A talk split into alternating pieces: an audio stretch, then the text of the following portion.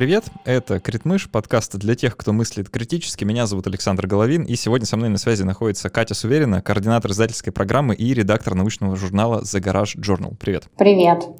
А, мы с Катей сегодня поговорим про музеи. А, поговорим о том, что же это такое и какую функцию они вообще в обществе выполняют и э, какие вызовы перед музеями стоят. Но прежде чем начинать саму тему, мы по традиции говорим несколько слов. Во-первых, спасибо нашим патронам на сервисе patreon.com. Это те невероятные, благородные, классные, счастливые, здоровские люди, которые помогают нам этот подкаст делать вот уже почти три года. Ребята, спасибо вам огромное. А, это, правда, придает сил работать, и спасибо всем, кто вновь подписывается, спасибо всем, кто возвращается после перерыва. Это прям очень помогает. Спасибо, что вы есть. И чтобы получше патронов отблагодарить, мы, как обычно, делаем несколько вещей. Мы э, записываем расширенные версии эпизодов, отвечаем на вопросы патронов в этой расширенной части. А, мы предоставляем доступ к нашему телеграм-чату для всех патронов от 5 долларов, где собирается такая же тусовка таких же, как вы, увлеченных э, наукой и критическим мышлением людей. А, ну и, конечно, для всех патронов от 10 долларов долларов от наших книжных партнеров из издательства Alpina Nonfiction мы каждый месяц бесплатно раздаем электронные книги. И в этом месяце эта книга «Вирусы» немецкого вирусолога Карен Меллинг, она о том, какие вирусы бывают хорошие. Потом мы обычно думаем о том, какие они бывают плохие, вот книга про обратное. А, крайне полезная в современных реалиях чтива. Ну и кроме того, еще одно объявление. У наших друзей из э, медиакомпании «Бумаги» совместно с информационным центром Education USA Russia — 7 апреля, совсем скоро, в 19.00 пройдет онлайн-мероприятие э, «Битва ученых Science Slam». Если кто не знает, Science Slam — это такое мероприятие, на котором молодые ученые презентуют свои исследования в формате 10-минутного стендапа, а, с юмором и шутками. И публика выбирает сильнейшего спикера аплодисментами, а жюри замеряет их шумомером. Но так как в данном случае мероприятие пройдет онлайн, то и а, технология немножко изменится, а победителя будет определить электронным голосованием. А, и опять же, по причине онлайн-формата к славе можно присоединиться с любой точки мира, достаточно только зарегистрироваться, и вам пришлют ссылку. А, в этот раз а, всех спикеров объединяет то, что у них есть опыт учебы и научной а, карьеры в американских университетах. На этом слэме ученые объяснят, что такое математические теории принятия решений, расскажут, как в лабораторных условиях с помощью жидкого натрия генерируется магнитное поле и зачем это нужно, объяснят, почему графен в сто раз прочнее стали и почему это важно для производства квантовых компьютеров. В общем, регистрируйтесь по ссылке внизу, слушайте ученых, это интересно. А, но мы продолжим делать то же самое. Э, сегодня послушаем ученую э, Катю Суверину. Катя, а, расскажи, пожалуйста, для начала, как ты с музеями связана, чтобы у слушателя было понимание, почему мы с тобой про музей говорим. Хорошо, я работаю в Музее современного искусства «Гараж». Мне кажется, уже лет шесть, я, если честно, не считала, но где-то так. И я занимаюсь издательской программой здесь как выпускающий редактор выпускаю какие-то книги, э, я предлагаю какие-то книги к переводу, или же я работаю с российскими авторами. В частности, у нас есть такой грант «Гараж тексты», который мы запустили для российских исследователей, и э, мы позволяем им публиковаться на русском языке, потому что если ты не знаешь, э, то, допустим, у нас в России довольно тяжело публиковать книжку научную хорошего качества, потому что издательств, которые публикуют монографии, или, ну, это грубо говоря, да, ну, то есть читабельные научные книги, их довольно мало, потому что понятно, что большая часть издательств это коммерческие предприятия, которые все-таки хотят как-то извлечь выгоду из того, что они сделали. А научные книги не то чтобы сильно продаваемая вещь, потому что больше трех тысяч экземпляров какой-то книги специфической, не знаю, там, об эпохе Ренессанса, мне кажется, что довольно сложно продать. Да, да ну, не представляю, если честно, возможно ли это. Да, действительно. Ну и э, конкретно давайте теперь к музеям. Для начала неплохо было бы разобраться, что это вообще такое, да, что это заявление, а, что мы вообще называем музеем, что мы под ним понимаем. Ну, будучи, собственно, ученым э, и э, преподавателем, я, как такой хороший человек, должна прибегнуть к людям, которые до этого чем-то занимались, и все-таки до меня уже определили, что такое музей. И есть такой прекрасный человек, Карстен Шуперт, он написал книжку «Удел куратора», вот, э, собственно, это такая история появления понятия музея в том современном смысле, в котором мы его э, сейчас понимаем. И он говорит, что музей — это одно из самых сложных культурных образований, которое обуславливается различными историческими предпосылками, и это такой сплав разнородных, часто противоречивых внешних э, влияний. То есть это продукт собственного прошлого и настоящего, потому что он хранит что-то и что-то репрезентирует, да, это место, в формирование которого вовлечены кураторы, дарители, политики, художники, зрители и много других а, людей, акторов, которые находятся в этом музее. Поэтому это такое вот я бы не сказала, что это мешанина, да, но все-таки э, довольно сложное броуновское движение, из которого что-то получается, потому что это одно из центральных, один из центральных институтов, который занимается производством культуры, если мы будем говорить в таком э, капиталистическом да, смысле. Потому что все-таки платите денежки за билетики, и идете смотреть на культуру. Тут как с научными книгами тоже некоторые коммерческие интересы у этого есть. А, вот неплохо было бы разобраться, а откуда вообще вот эта идея а, коллекционирования таких странных научных там и культурных артефактов в одном месте появилась, да? да люди же не сразу догадались вот музей строить, до этого было что-то другое. Давай немножко про историю. Были пинокотеки, было вообще много разных, много разных вещей, которые предшествовали музею, такие прото, прото всякие музеи, но на самом деле довольно часто связывают музей музей с э, комнатами редкостей, так называемыми кунсткамерами, да, и вот музей в современном представлении смысле появился, скорее всего, где-то во второй половине XVIII века, а коллекционирование на тот момент уже существовало. То есть вот эта история с тем, что надо что-то коллекционировать, и это очень круто, она уже была. И поэтому люди в основном которые уже входили в какие-то научные сообщества, существовавшие. А, в основном это, естественно, научные а, ученые, которые занимались этнографией, ездили, знаете, по колониям, э, изучали несчастных, несчастные колонизированные страны, не знаю, британцы, французы, голландцы, они привозили что-то из колонизированных стран, понимали, что неплохо было бы оставить это в своей коллекции потом показывать на разных салонах у себя дома. Поэтому у них была такая, как называется, коверная развеска, то есть они привозили все подряд. И выглядело это как такой э, адский чулан, короче, с кучей всего, да, не знаю, с крокодилом э, под, э, под потолком, э, с развешенными какими-то гравюрами или картинами, статуэтками, э, не знаю, вырезанными из дерева какими-то вещами, которые э, тотемическое значение могли иметь в каких-то племенах, которых они изучали. И вот это все э, пользовалось, ну, собственно, находилось дома в отдельной комнате, э, э, комнате редкостей, и, собственно, туда по разным случаям допускались э, какие-то люди на приемах и э, рассматривали, восхищались э, всеми этими вещами. Ну, значит, ты так рисуешь картину, вот э, ты сказала, ученые этим занимались, и у, у людей может возникнуть некоторое неверное представление, потому что люди подумают про ученых в современном смысле, тогда они немножко по-другому выглядели, да, то есть это больше, а, тут можно сказать, что это, а, ну, вот в моем представлении, даже не столько ученые, да, а, вот в современном понимании, а скорее люди, ну, там, это, как правило, там, люди благородных сословий, которые могут себе вообще такое хобби позволить в то время, да, то есть это некоторая статусная вещь.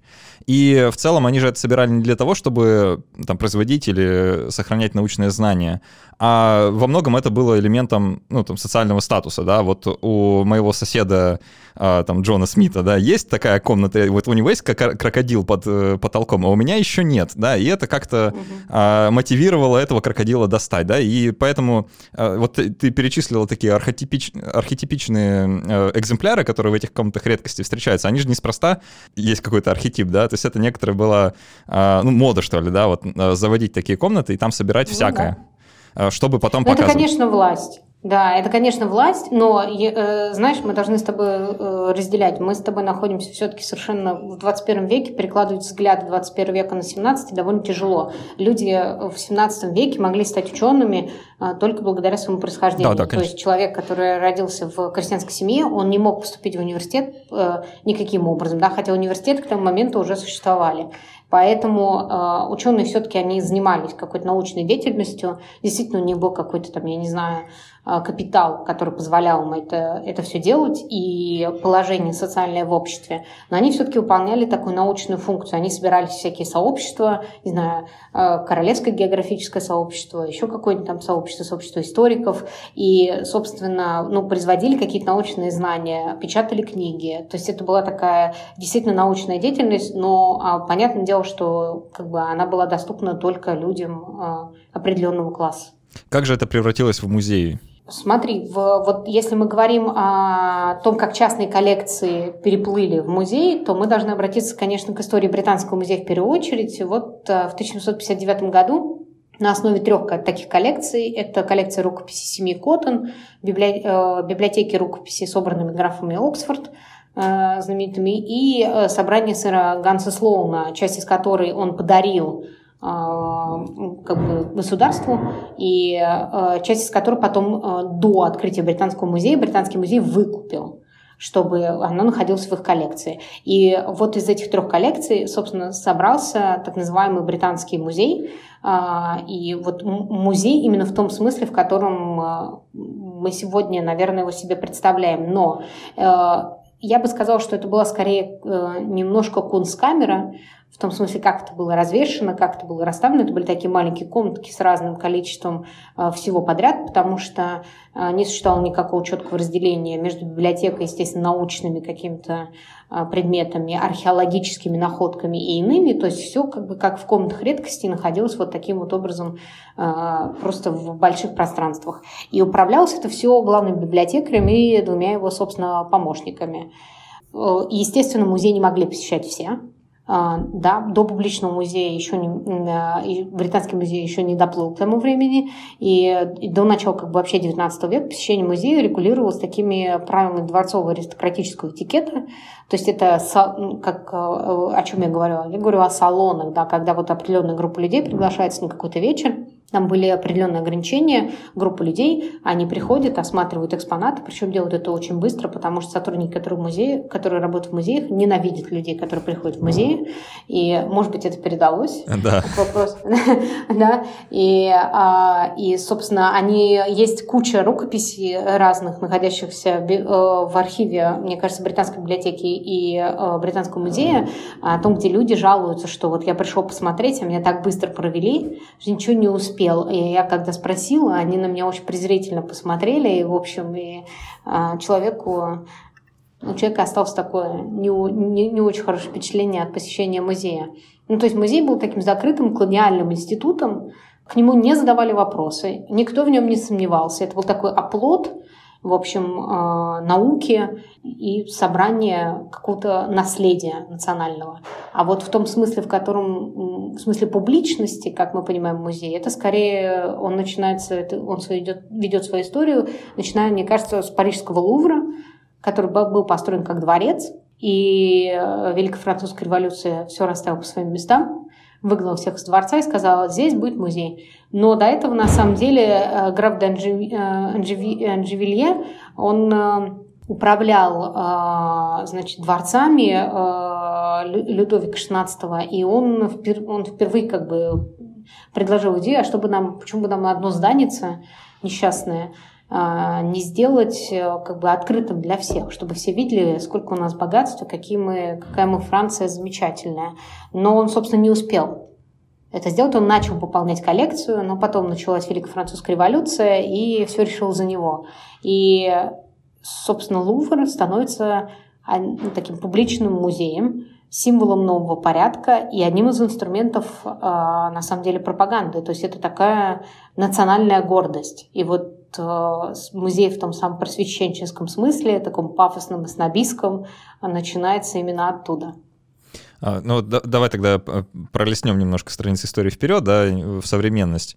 А, такое чувство, как будто все вот это сохранилось, да, а, такое снобистское отношение, а, вот эта вот музейная закрытость, да, и вообще э, представление о том, что, в общем-то, они не особо рады посетителям. Как-то это чувствовалось, вот еще пока я ходил в музей, да, там, не знаю, со школьной программой, например, да, вот как-то ощущалось, что мне там не особо рады, и как-то, если мне что-то и показывают, то не то, что нехотя, а скорее так, для галочки, да.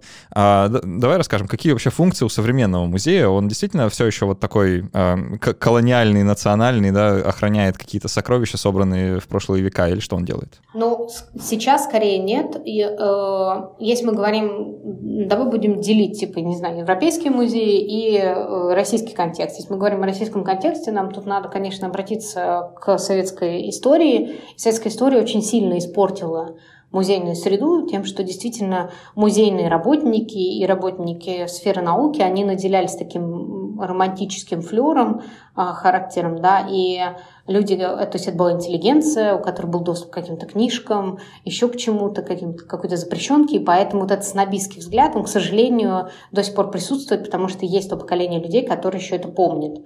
И а, отсюда как бы вот история о том, что зритель всегда э, приходит без, э, ну, то есть он всегда невежда, Да, поэтому всегда стоит ему указать на его место, э, и всегда стоит, не знаю, там как-то нанести ему какое-то знание, да. То есть, причинить культурную пользу. Просит. Да, причинить культурную пользу, именно так. И, к сожалению, э, ну, э, эта ситуация меняется, особенно если мы говорим о больших музеях, конечно, эта ситуация меняется даже внутри государственных музеев на данный момент.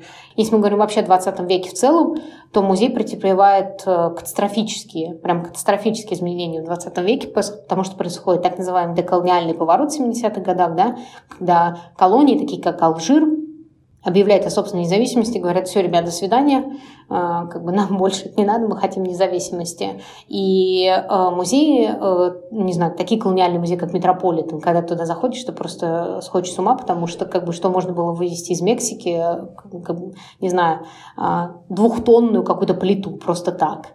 Как бы, и они начинают понимать, что это все не очень, что это культура, что вот этот колониальный взгляд на вещи, на историю, на том, что мы там откопали чего-то, это больше не работает. И они начинают э, работать над собой, над тем, как они репрезентируют что-либо, над тем, как они делают выставки. И вот здесь вот классным примером, допустим, является новый музей в Нью-Йорке, он вообще находился, так, если погуглить, посмотреть, как, э, как он выглядит, вот такая витрина чуть ли не магазина, да, и его первый директор э, Марша Такер, он собирал, собирал так называемую полупостоянную коллекцию. Что это значит? Он собирал маргинальных художников, которые с точки зрения истории искусства, не знаю, аукционов э, на тот момент существовавших, или же классических музеев, э, это все было просто ширпотреб. И вот он так, на самом деле, э, бросил вызов истории искусства как таковой. Это же тоже довольно колониальная наука, история искусства, если мы начинаем смотреть на нее от античности. Да, это все западный взгляд на, на вещи, и мы вообще ничего восточного в этом или иного какого-то взгляда мы в этом не видим. И вот Марш Такер, он один из первых, кто показал, что, ребят, на самом деле, как бы искусство валяется на улицах, и музей имеет право институционализировать. У него есть огромная власть институционализировать разные работы. И он поставил под вопрос, собственно, такую классическую дисциплину, как история искусства. И э, так музей начал расширять свои границы, показывать, что он готов к разным образовательным практикам, он готов пускать разных людей. Так в музей добавилось, допустим, образовательное отдел, в музеях начали появляться, в музеях начали говорить про этику, не просто делать выставки, да, а делать совершенно какие-то разноформатные истории, которые привлекали довольно большое количество людей. Например, есть классный кейс с музеем Квинса. Квинс был довольно неблагополучным районом Амери... Нью-Йорка в свое время, и там находится музей. И директор музея решил, что он там сделает какие-то кружки досуговые, просто реально кружки, и пригласит туда кучу людей, начнет с ними разговаривать, а как бы улучшить вот среду вокруг а, вокруг музея вообще на районе. И через а, пять лет этот рейндж идентифицировался, там взлетели цены, появились кофейни, и вообще, в общем, из-за этого просто как бы стало невозможно купить э, квартиру, потому что там стало очень круто. Потому что люди начали собираться внутри одного пространства, сначала просто по интересам, не знаю, там, аппликации клеили, да, потом поняли, что им надо как-то развивать вот трендную культуру, да, э, они перестали закрашивать граффити и стали говорить, что это как бы часть искусства тоже. И вот так вот музей взаимо- начинает взаимодействовать с публикой. Если мы говорим о Европейском музее, да, так он как бы лишает собственного снобизма и говорит, я тоже невежда, я не знаю, что там у публики, может, она знает больше, чем я. А, вот это очень классный вопрос, на самом деле. А, ты его поднимаешь в статье, которая в э, первом вроде номере журнала э, написана тобой э, под очень классным названием «Нам с Машей все понравилось, кроме выставки», да, отсылая к отзывам, которые написаны в книге «Отзывов и предложений» вашего музея.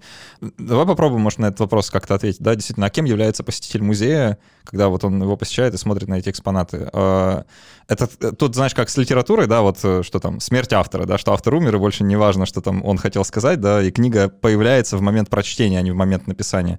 С музеями что-то похожее происходит?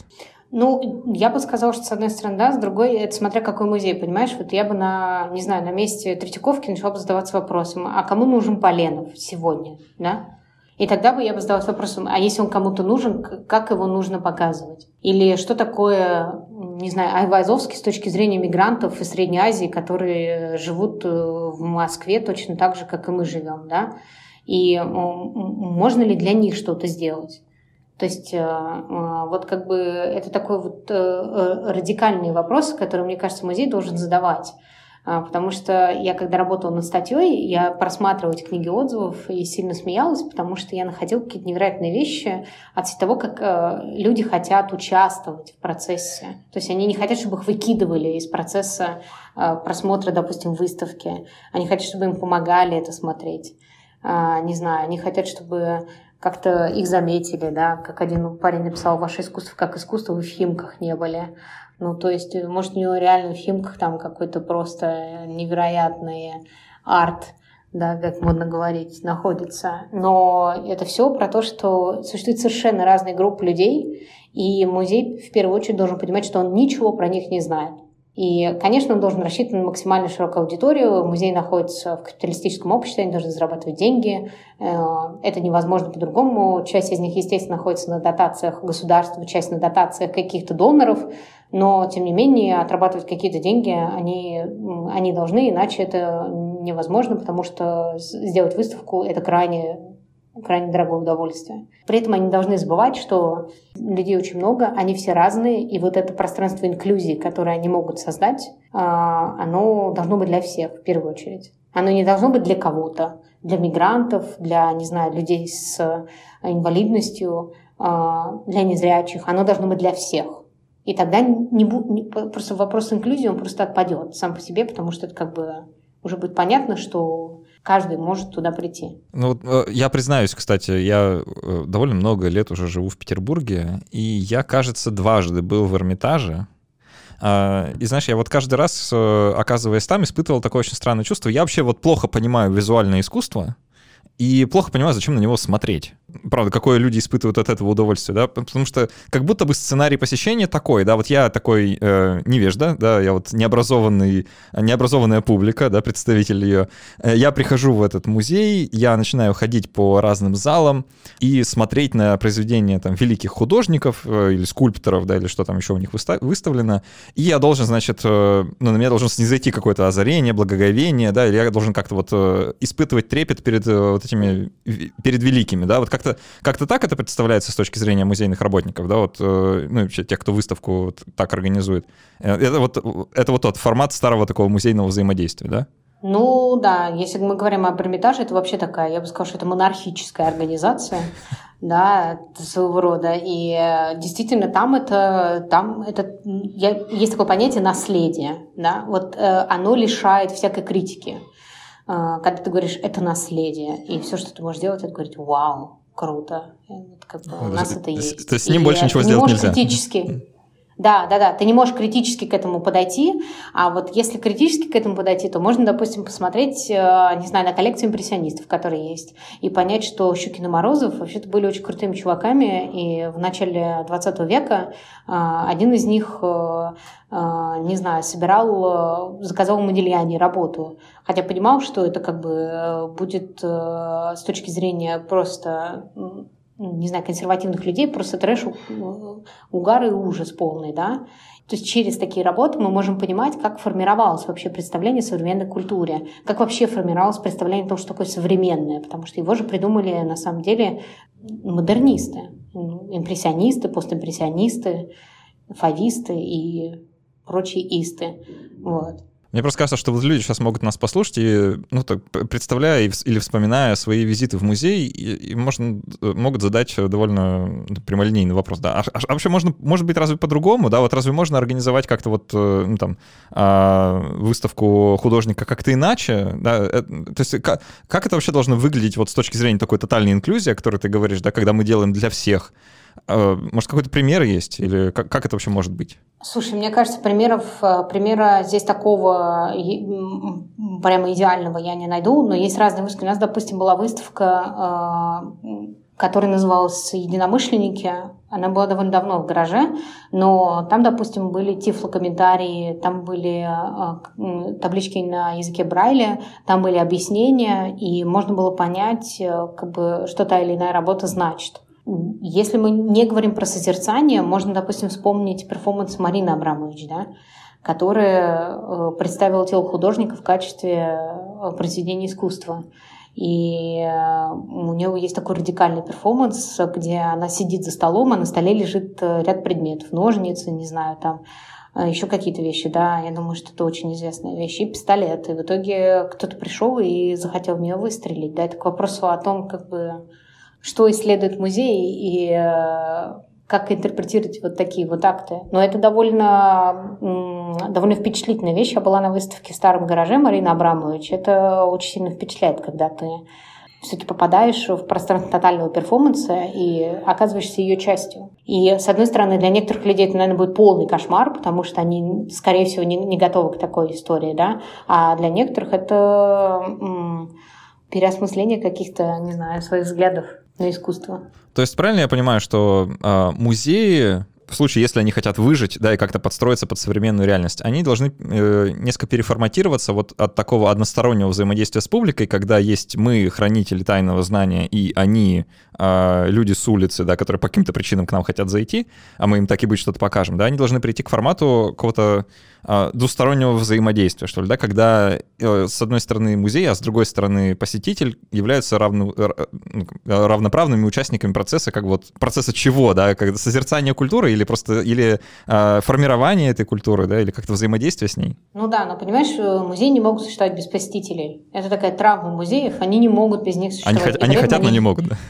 Да, и при этом они их ненавидят. Это как бы такой немножко вопрос э, к психиатру, потому что непонятно по какой причине, поскольку все существует в рамках интерпретации.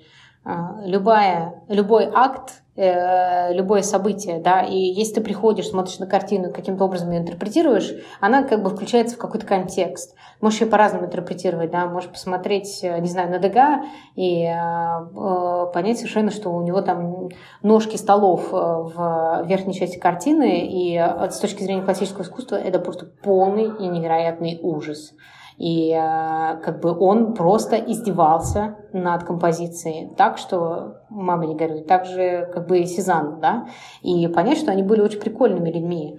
А можно это просто интерпретировать следующим образом, как это делают такие, знаешь, э, я их называю чувствительные, чувственные экскурсоводы, которые рассказывают про цвет, вот это все, как это все это развивается. Вот. И это будет совершенно другая история, но при этом это, эти оба формата, они направлены на посетителя. И эти оба формата нужны для того, чтобы люди э, как-то идентифицировали себя, потому что без культурных каких-то кодов они не могут себя идентифицировать. Мы с тобой говорим на русском языке, это тоже определенный код культурный, да. Мы идентифицируем себя как, не знаю, там, люди, живущие в России. Мы знаем, что у нас там есть Эрмитаж, не знаю, там, Третьяковка, Пушкинский гараж, еще какие-то, да, мы знаем, что у нас есть там Суриков, Серов, вот эти все прекрасные люди. И это тоже часть нашей культуры. И просто превращать это в такое закостенелое наследие, это глупая затея. Потому что сегодняшние 20-летние, вот у которых я преподаю, им, может быть, не интересен Суриков, потому что не, не потому, что картины Сурикова, не знаю, скучные, а потому что подача этих работ скучная. Им, они просто не пойдут, потому что их считают, э, не знаю, ну вот эти 20-летние тиктокеры, что им там? Им же не интересно все это. Да, это такой очень снобистский, очень плохой взгляд на, на потенциально крутую аудиторию, которая может, блин, классный тикток про Сурикова сделать, в конце концов. Да, и тут еще э, следующий логический вывод, да, что вот э, пошла какая-то молодежь неправильная, а вот раньше-то люди были куда более образованнее, да, и интересовались такими Ну вещами. да, это иджи. Да. Да, это иджизм абсолютный, да, и, конечно, появился интернет-книги «Умрут», ну, как обычно, как мы любим, вот, мне кажется, русская культура очень любит умирать. И она раз в 15-20 лет надо обязательно включить какое-нибудь умирание, и тогда как бы возникнет что-то новое. Знаешь, меня вот э, как э, человек с научным бэкграундом, мне, конечно, ближе музеи, естественно, научные, да, и вообще в целом научные музеи, а, чем там, культурные, художественные там, или какие, какие-то иные, посвященные там, ненаучным темам. И в этом смысле хочется вот тебя спросить по поводу музеев, знаешь, таких там, интерактивных, да, вот в которых ты приходишь, кажется, в какой-то серии какого-то американского мультсериала, то ли Симпсонов, то ли Гриффинов было вот это обыграно, когда, значит, все семейство заходит в такой вот дом науки, да, он еще там, а, они специально как-то отстраиваются от классического понимания музея, и там все вот э, hands-on, что называется, да, там все там разные эксперименты, и вы там дальше монтаж такой веселый, под веселую бодрую музыку, как они там крутят какие-то педали, и горит лампочка, как они там, значит, что-то капают, э, один раствор в другой меняет цвет, что-то такое происходит, какая-то такая вот э, а, ну, в общем-то, вакханалия, да, какого-то такого, э, какой-то плебейской науки, по сути, да, то есть э, приобщение э, невежественной аудитории к, как будто бы к научному знанию, и потом они выходят за дверь, да, и звучит такая фраза, херня какая-то, да, вот то, только что они были э, воодушевлены тем, что происходит, только они выходят за дверь, и так, типа, и что это вообще было, да, типа, и зачем, и непонятно. Mm-hmm. А, вот можешь что-то про это прокомментировать? Как вообще нау- э, наука в музеях себя чувствует вот с точки зрения необходимости вот этой инклюзии? Ну, если мы говорим говорим о естественной науке, то мне кажется, сейчас естественно научный музей это просто супер история. И если заглянуть э, в музей естественной истории в Нью-Йорке, там можно просто пропасть, потому что это очень круто сделанная э, экспозиция, а, это очень крутая медиация, там э, носятся дети в полном восторге, потому что ну, как бы там подключается все подряд, сенсорные какие-то вещи твои, э, визуальные знания какие-то, да, добавляются, и это просто дико, ну, э, ну дико круто. Э, я была, по-моему, еще в Британском музее научном, там очень классная вещь, они коллаборируются с современными художниками, которые а, из разных вещей, начиная от велосипедов, заканчивая катушками Тесла или, не знаю, еще чем-то, да, создают какие-то предметы и объекты прямо в атриуме музея для того, чтобы показать, как э, Сантин и Арт, они как бы смогут друг с другом взаимодействовать.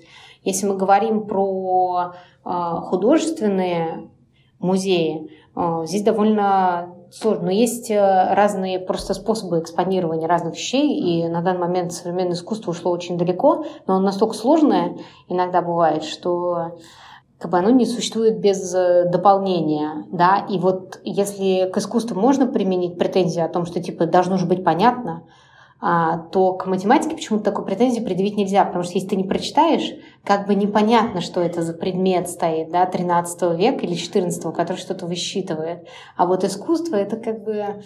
Ну, я не понимаю, что это за перформанс или инсталляция, извините, конечно, читать я не буду это. Есть вот тоже такая, знаешь, предубежденность о том, что Сори, мне должно быть все понятно. Мне кажется, это у нас, кстати, довольно распространенное мнение, вот особенно там, что касается изобразительного искусства, да, что если изображено что-то, что я не могу узнать, как, там, не знаю, что это не пейзаж какой-то, да, не реалистичная картина, то это сразу списывается со счетов как что-то нерелевантное или, там, или даже не искусство. Ну да, это, к сожалению, кинокультура отчасти и сериальная культура 21 века привела нас и 20 к такой истории, потому что кино — это такое массовое развлечение, которое пользуется готовыми символическими образами. Мы, когда приходим в кино, мы считываем это все, потому что это все как бы про нас, про жизнь, но действительно нет. Это очень хорошо скроенная, простая вещь супер хорошо. И поэтому, когда мы, а, ну, в частности, современное искусство призвано критиковать действительность или призвано как-то критически подойти к этому всему, оно не призвано, не знаю, удовлетворять зрителя, да, оно вообще, в принципе, никому ничего не должно, но а, если оно хочет, чтобы на него смотрели, в нем должен содержаться какое-то объяснение того, как на него нужно смотреть. В принципе, как, и в естественно-научных музеях есть объяснение того, что это за кости. Да, и что это за скелет, потому что, в принципе, так непонятно. Можно понять, что это динозавр, да, но какой, тоже еще стоит разобраться с этим. Ну да, не все кости созданы равными, э, так же, как и все художники. А, ты в своей статье э, очень часто используешь слово э, как функция музея, да, одна из функций такая сохранительное. Но ты пишешь это слово очень интересно, ты букву S берешь в кавычки, да, как бы, о, то есть в скобочки, оставляя как вот это слово охранительное, да, что как будто музей а, должен а, собирать а, свои, в свои закрома, да, прятать какие-то культурные вещи, да, там культурное наследие то самое, и никому его ни в коем случае не показывать, да, как-то охранять, да, от а, взора окружающих. А, вот эта функция музея, то есть вот функция а, собирать, коллекционировать и хранить у себя, она тоже как-то видоизменяется или в целом целом она остается ну, так же, как и была, и музей все еще занимается вот этим охранением. Ну, вообще, это одна из основных научных функций музея э, – коллекция. Э, сохранять коллекцию, пополнять коллекцию и что-то с ней делать. Допустим, у нас в Гараже есть коллекция Музея современного искусства и вообще истории современного российского искусства, который раньше совершенно не было, потому что моя любимая шутка раньше, если зайти на сайт Третьяковской галереи и попытаться найти художников второй половины 20 века, нонконформистов хотя бы, нужно зайти в вкладку «Другое». А, и, то есть они никак вообще не, э, не, хроно, не хронологически, никаким иным образом они не были идентифицированы, да, и поэтому как бы у нас была такая миссия, типа, создать э, историю современного российского искусства. Но э, вот что касается охранительной функции, охранительная это скорее, когда ты его, как раз это искусство охраняешь или, не знаю, еще какие-то артефакты охраняешь от глаз посетителей, как это было с Британским музеем и с вот этими нерадивыми экскурсоводами, которые очень быстро проводили людей по залам. Мне кажется, что музей как-то должен балансировать между охранительной и сохранительной э, функцией, потому что если очень много всего охранять, то, в принципе, никому не будет известно, что вы конкретно охраняете там. Да, это опять к вопросу о наследии, о вот таком каком-то камне, когда вы все это цементируете в каком-то одном месте и такие, нет, мы вот как бы не будем вас туда пускать. А когда вы делаете науку, и покупаете у какого-нибудь художника замшелые бумажки, он говорит, да, пожалуйста, забирайте, 500 лет вообще не нужны мне. А потом оказывается, что там какие-то есть подробности невероятные, да, которые меняют вообще представление о том, что там 20 лет назад было. Да, это действительно такая прямо научная функция музеев заниматься э, сохранением и ну, э, вот истории того периода, который, который их интересует. Э, мы вот сейчас такое ощущение, что живем в какой-то такой, а, в начале, кажется, новой эпохи, такой новой прозрачности, да, когда все становится видимым, у всех на виду, все это обсуждают, и кажется, что музеев это тоже касается, да, вот ты упомянула там новый музей в Нью-Йорке, да, который с э, прозрачными витринами, да, как бы намекая на то, что у нас вот все такое новое прозрачное, и можно на все посмотреть. Э, это, кажется, вот входит в некоторое противоречие, да, вот с традиционным представлением о музеях, ну, совершенно точно входит, потому что если музейные работники не выставят какой-то экспонат, ну, собственно, не, не поставят его частью выставки, то вы никогда и не узнаете, что он у них есть, да, вот э, вроде нельзя зайти там, ну, не знаю, на сайт э, русского музея, да, и узнать, а что у них хранится там где-то внутри. И, и это тоже должно поменяться, да? Мы, мы должны как-то к этому стремиться, чтобы э, да, даже архивы музеев были доступны, да, и э, там, для просмотра в том числе и взаимодействия с аудиторией. Или все еще музейные работники должны определять, вот э, что поставить налево, что направо, и там какой маршрут для посетителей избрать? Все-таки с маршрутами, э, с маршрутами здесь тяжелее, да, потому что ты должен как-то... Э, это есть кураторская какая-то задумка, типа, когда ты делаешь выставку, как должны ходить люди, да, но тем не менее ты не должен им мешать ходить в другом направлении. Вот. А что касается архивов, то я бы, я с тобой соглашусь, они должны становиться прозрачными, так же, как и музей, э, поскольку музей больше не та национальная институция, такой базис, на котором все держится, в который надо прийти, восхититься и уйти. А, это социальный институт. И вот, допустим, он может менять свои функции совершенно в разных а, ситуациях, подстраиваясь, не знаю, под контекст. Допустим, мы во время пандемии в музее сделали склад и собирали коробки с едой для мигрантов – и, э, и собирали э, продуктовые наборы и обеды для работников, медработников разных институций, которые к нам отправляли заявки, и мы обрабатывали заявки, соответственно, точнее, наш кафе обрабатывал заявки и понимал, сколько оно, допустим, может э, на сегодня сделать обедов, и отвозила эти обеды медработникам в то или иное учреждение. То есть, на самом деле, музей может переквалифицироваться совершенно разные под совершенно разные социальные цели. И мне кажется, что это очень круто, если он может таким образом поступать. Даже почему-то сейчас представил, как э, вот эту ты историю рассказал, да, я представил, как, э, не знаю, какой-нибудь зал в Эрмитаже перепрофилировали под ковидный, под ковидный госпиталь, как вот была бы чудесная история, да, такого. Ну, ну да, на самом деле. Мне кажется, что это было бы, это было бы очень круто, если бы Эрмитаж каким-то образом помог бы да, в это время, не знаю, а, что-то сделал, а, какую-то интерактивную вещь даже, да, для отвлечения просто людей потому что все сидели по домам и сходили с ума в этих э, четырех стенах. И э, как бы музей, будучи вот этими э, социальными институциями, которые, культурными, да, в которые ты можешь прийти или можешь зайти на сайт получить какую-то информацию. И вот в такое время, когда ты абсолютно замкнут в четырех стенах, круто, если ты можешь получить эту информацию как бы в каком-то интерактивном ключе от них. Да, есть музеи, которые решили, что им это не нужно, или же понятно, что в России музеи это такая, они финансируются по, по последнему э, признаку, да, и понятно, что у них у всех не хватает денег, потому что действительно функция музея дискредитирована, да, а вот эти кривеческие музеи, которые существуют э, в разных городах, они же довольно крутые, они могут становиться центрами города на самом деле, в которых происходят какие-то разные совершенно события. И становясь центрами, они аккумулируют в себе вот этот культурный потенциал абсолютно, когда можно, город может меняться, не знаю, там в музее могут происходить дебаты, еще что-то. Это же такое э, супер классное, огромное пространство, в котором много чего можно делать. Да, и мне кажется, что этот потенциал абсолютно музейщикам не воспринимается. В первую очередь потому, что они занимаются охранением.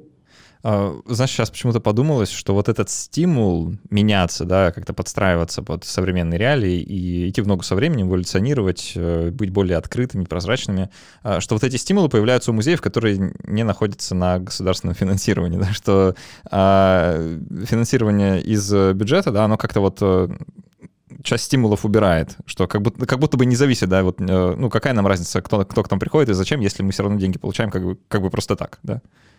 Ну, есть такая, есть, мне кажется, такая проблема культурных работников. Э, как говорит мой, э, мой коллега, они занимаются тем, что пьют чай, потому что не знают, чем заняться, поэтому они пьют чай целыми днями и, в общем, так тратят свое рабочее время.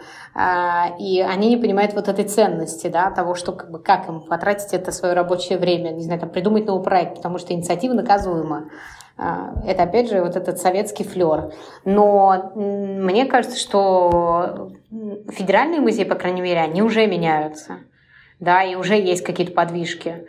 А, мы оставим пока монархический сектор за, как бы за скобками, да, он, мне кажется, придет к этому, но все-таки есть огромные музейные комплексы, которые меняют свою программу. Допустим, они придумывают, не знаю, музей детей, совершенно как бы приглашать этих орущих существ, которые никого не слушают, а, и рассказывают им, как же круто вот как бы вот находиться в музее, и все это делают довольно а, не в такой, знаешь, менторской манере, когда тихо, сейчас будет занятие, нельзя кричать и разговаривать тоже нельзя, дышать лучше тоже не стоит. Вот. А они довольно круто в такой диалоговой манере начинают общаться с ними, пытаются от них на, получить какую-то обратную связь.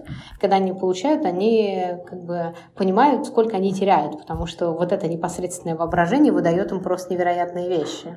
Ну, мне, если честно, такое пространство вообще тяжело представить, чтобы вот действительно э, в музей приходили дети, там бегали, кричали, орали, и это воспринималось бы как э, то, что действительно должно происходить, если они этого хотят, да.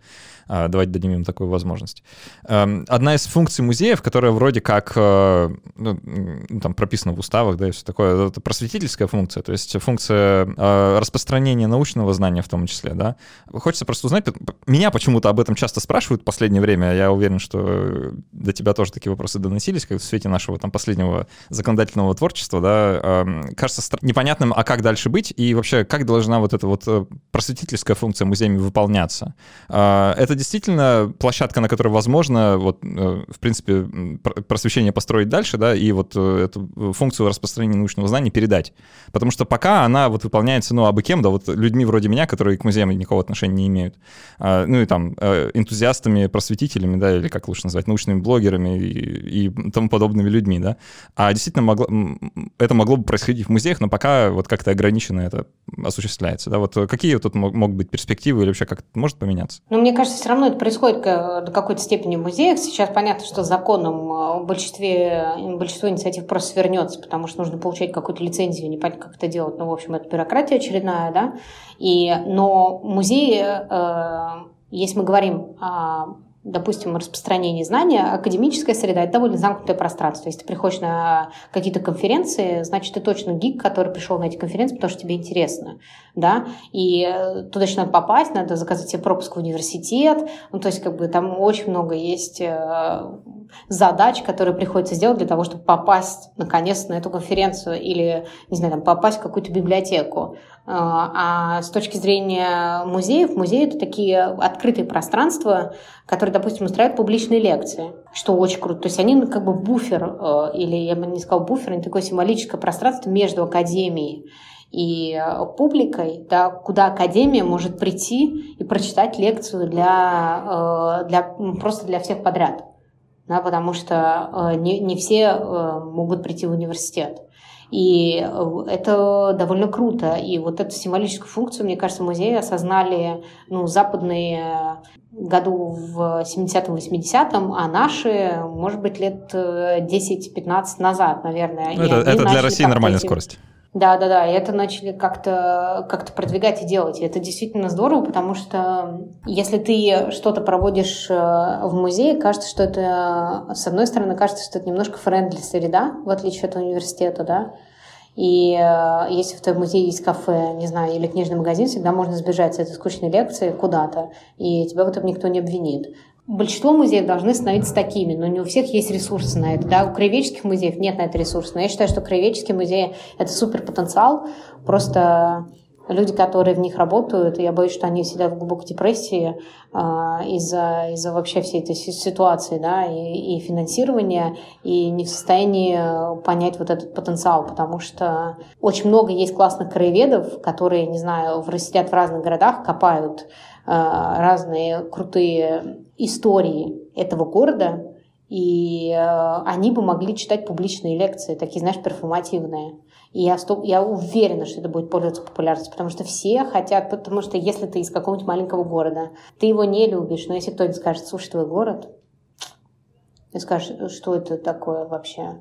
На свой посмотри. Угу. И я уверена, что вот эта история про то, что ты это такой гений места и принадлежность к нему, это очень круто. Да, и вот эти краеведы, которые копают все эти разные истории про разных людей, кто какой книжный магазин открыл, кто что привез, не знаю, кто какую мумию где э, сформовал для того, чтобы она в каком-нибудь там краеведческом музее лежала. Это очень здорово. Да, и вот это открывает пространство для творчества. Только я боюсь, что вот как бы вот они вот эти кривические музеи не понимают, что это все можно там делать, и можно проводить такие невероятные перформативные вещи, как бы сподвигать народ на то, чтобы они что-то делали с этим местом и улучшали его, потому что оно действительно здоровское. Вот у него есть такие люди.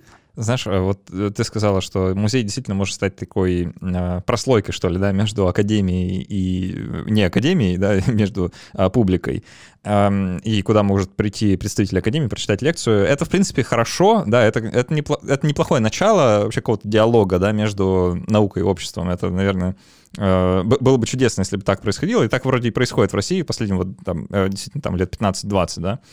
Но мир несколько двинулся дальше вот этой идеи, потому что этот формат научной коммуникации, он э, представляется такой э, дефицитной моделью, да, так даже, даже есть такое э, понятие, как бы основанное на том, что публика просто чего-то не знает, да, вот они, ну, опять же, необразованные невежды, да, и мы сейчас придем, им все расскажем, и они-то поймут, на чем мы деньги тратим. Да? Вот мы сейчас с вами объясним, и они поймут.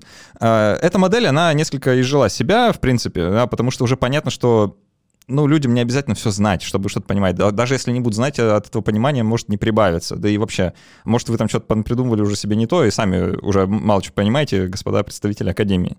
И в целом, мне кажется, более перспективным, если бы музеи шли по несколько другой модели, да, модели такой больше Uh, не знаю, совместного, что ли, производства научного знания, когда uh, академия — это нечто закрытое, что иногда выходит в свет, да, и читает свои лекции, а музей мог бы стать такой площадкой, да, где просто любые желающие люди, да, любые посетители а, могут включиться в научный процесс, да, который прямо там и происходит, и как-то в нем поучаствовать. То есть, ну, а, провести эксперимент или вступить в обсуждение, предложить идею или собрать данные, да, вот, э, ну, такой а, некоторый сплав такой гражданской науки и реальной научной деятельности вот как бы под одной крышей, да, вот это было бы действительно круто. Да, я с тобой согласна. Но мне кажется, что это уже есть, и даже в плане вот таких классических вещей, типа паблик-токов, не знаю, там, открытых разговоров и прочего всего, это действительно присутствует. И э, я в этом году вообще хочу попробовать, у нас будет книжный фестиваль на площади, я хочу попробовать сделать открытый микрофон для подростков. Потому что я ну, обнаружила, что вообще-то подростки, у них своя вселенная, у них свои блоги в отношении книжек, которые они читают. У них есть свои книжные обзорверы всякие, и мы им просто не нужны. Вот. И я подумала, ну а почему я должна рассказывать про какие-то подростковые книжки, и там, я не знаю, исходя из своего какого-то авторитета, если у них уже есть авторитеты, которым 15, и они гораздо больше меня знают. Это же такой же просто супер классический формат, да, когда ты приходишь и делишься какой-то информацией в этом открытом микрофоне. И такой же классический формат, как дискуссия, да, или, не знаю, как мастер-класс, на который можно прийти и что-то тоже самому сделать. Мне кажется, просто без ученых здесь не обойтись. Я просто боюсь, что они в большинстве своем аутичные люди, но мне кажется, что музей позволяет им э, как-то э, расширять э, свои возможности. И приходить, э, реально, я называю это такая дворовая наука, когда ты приходишь и как бы рассказываешь, как нам говорил преподаватель, если вы в состоянии объяснить термин человеку, с которым вы едете вместе в поезде, значит все хорошо. А, так что, в принципе, как бы это вот об, об этом прежде всего, да, о том, что а, если кто-то не знает термина, это не значит, что кто-то не поймет его объяснения. Ну что ж, будем наблюдать за музеями, будем в них ходить э, и ждать от них э, некоторых изменений и эволюции, и будем надеяться, что они действительно станут э, классной социальной площадкой, в которую все будут ходить с радостью и удовольствием, а не потому, что с классом повели и вообще зачем туда ходить. А, Катя Суверина была у нас в гостях, координатор издательской программы и редактор научного журнала The Garage Journal. Катя, спасибо большое, что нашла время прийти поговорить. Спасибо, что позвали. А, уверен, позовем еще. Тема очень любопытная, и вообще в музеях много чего происходит, в том числе в гараже. А, Все, буду в Москве Москве, в следующий раз обязательно зайду к вам в гости, все никак не дойду. А, вот, и вы тоже заходите, дорогие слушатели, если вдруг вы там, а, почему нет? Оставляйте отзывы к этому подкасту. Если вам понравился эпизод, напишите нам, почему. Э, ходите ли вы сами в музей, когда были последний раз, и было ли у вас ощущение, что вам там рады? Вот напишите об этом, будет очень интересно почитать. А, напомню, что медиакомпания «Бумага» совместно с информационным центром Education USA Russia 7 апреля проводит э, Science Slam, в котором можно принять участие удаленно, да, послушать ученых из США и как они там живут и работают. А, ссылка в описании. Ну и, конечно, становитесь патронами, потому что для патронов мы сейчас еще продолжим беседовать и будем отвечать на их вопросы. Вот. А так все. Спасибо, что были с нами. До встречи через неделю и пока.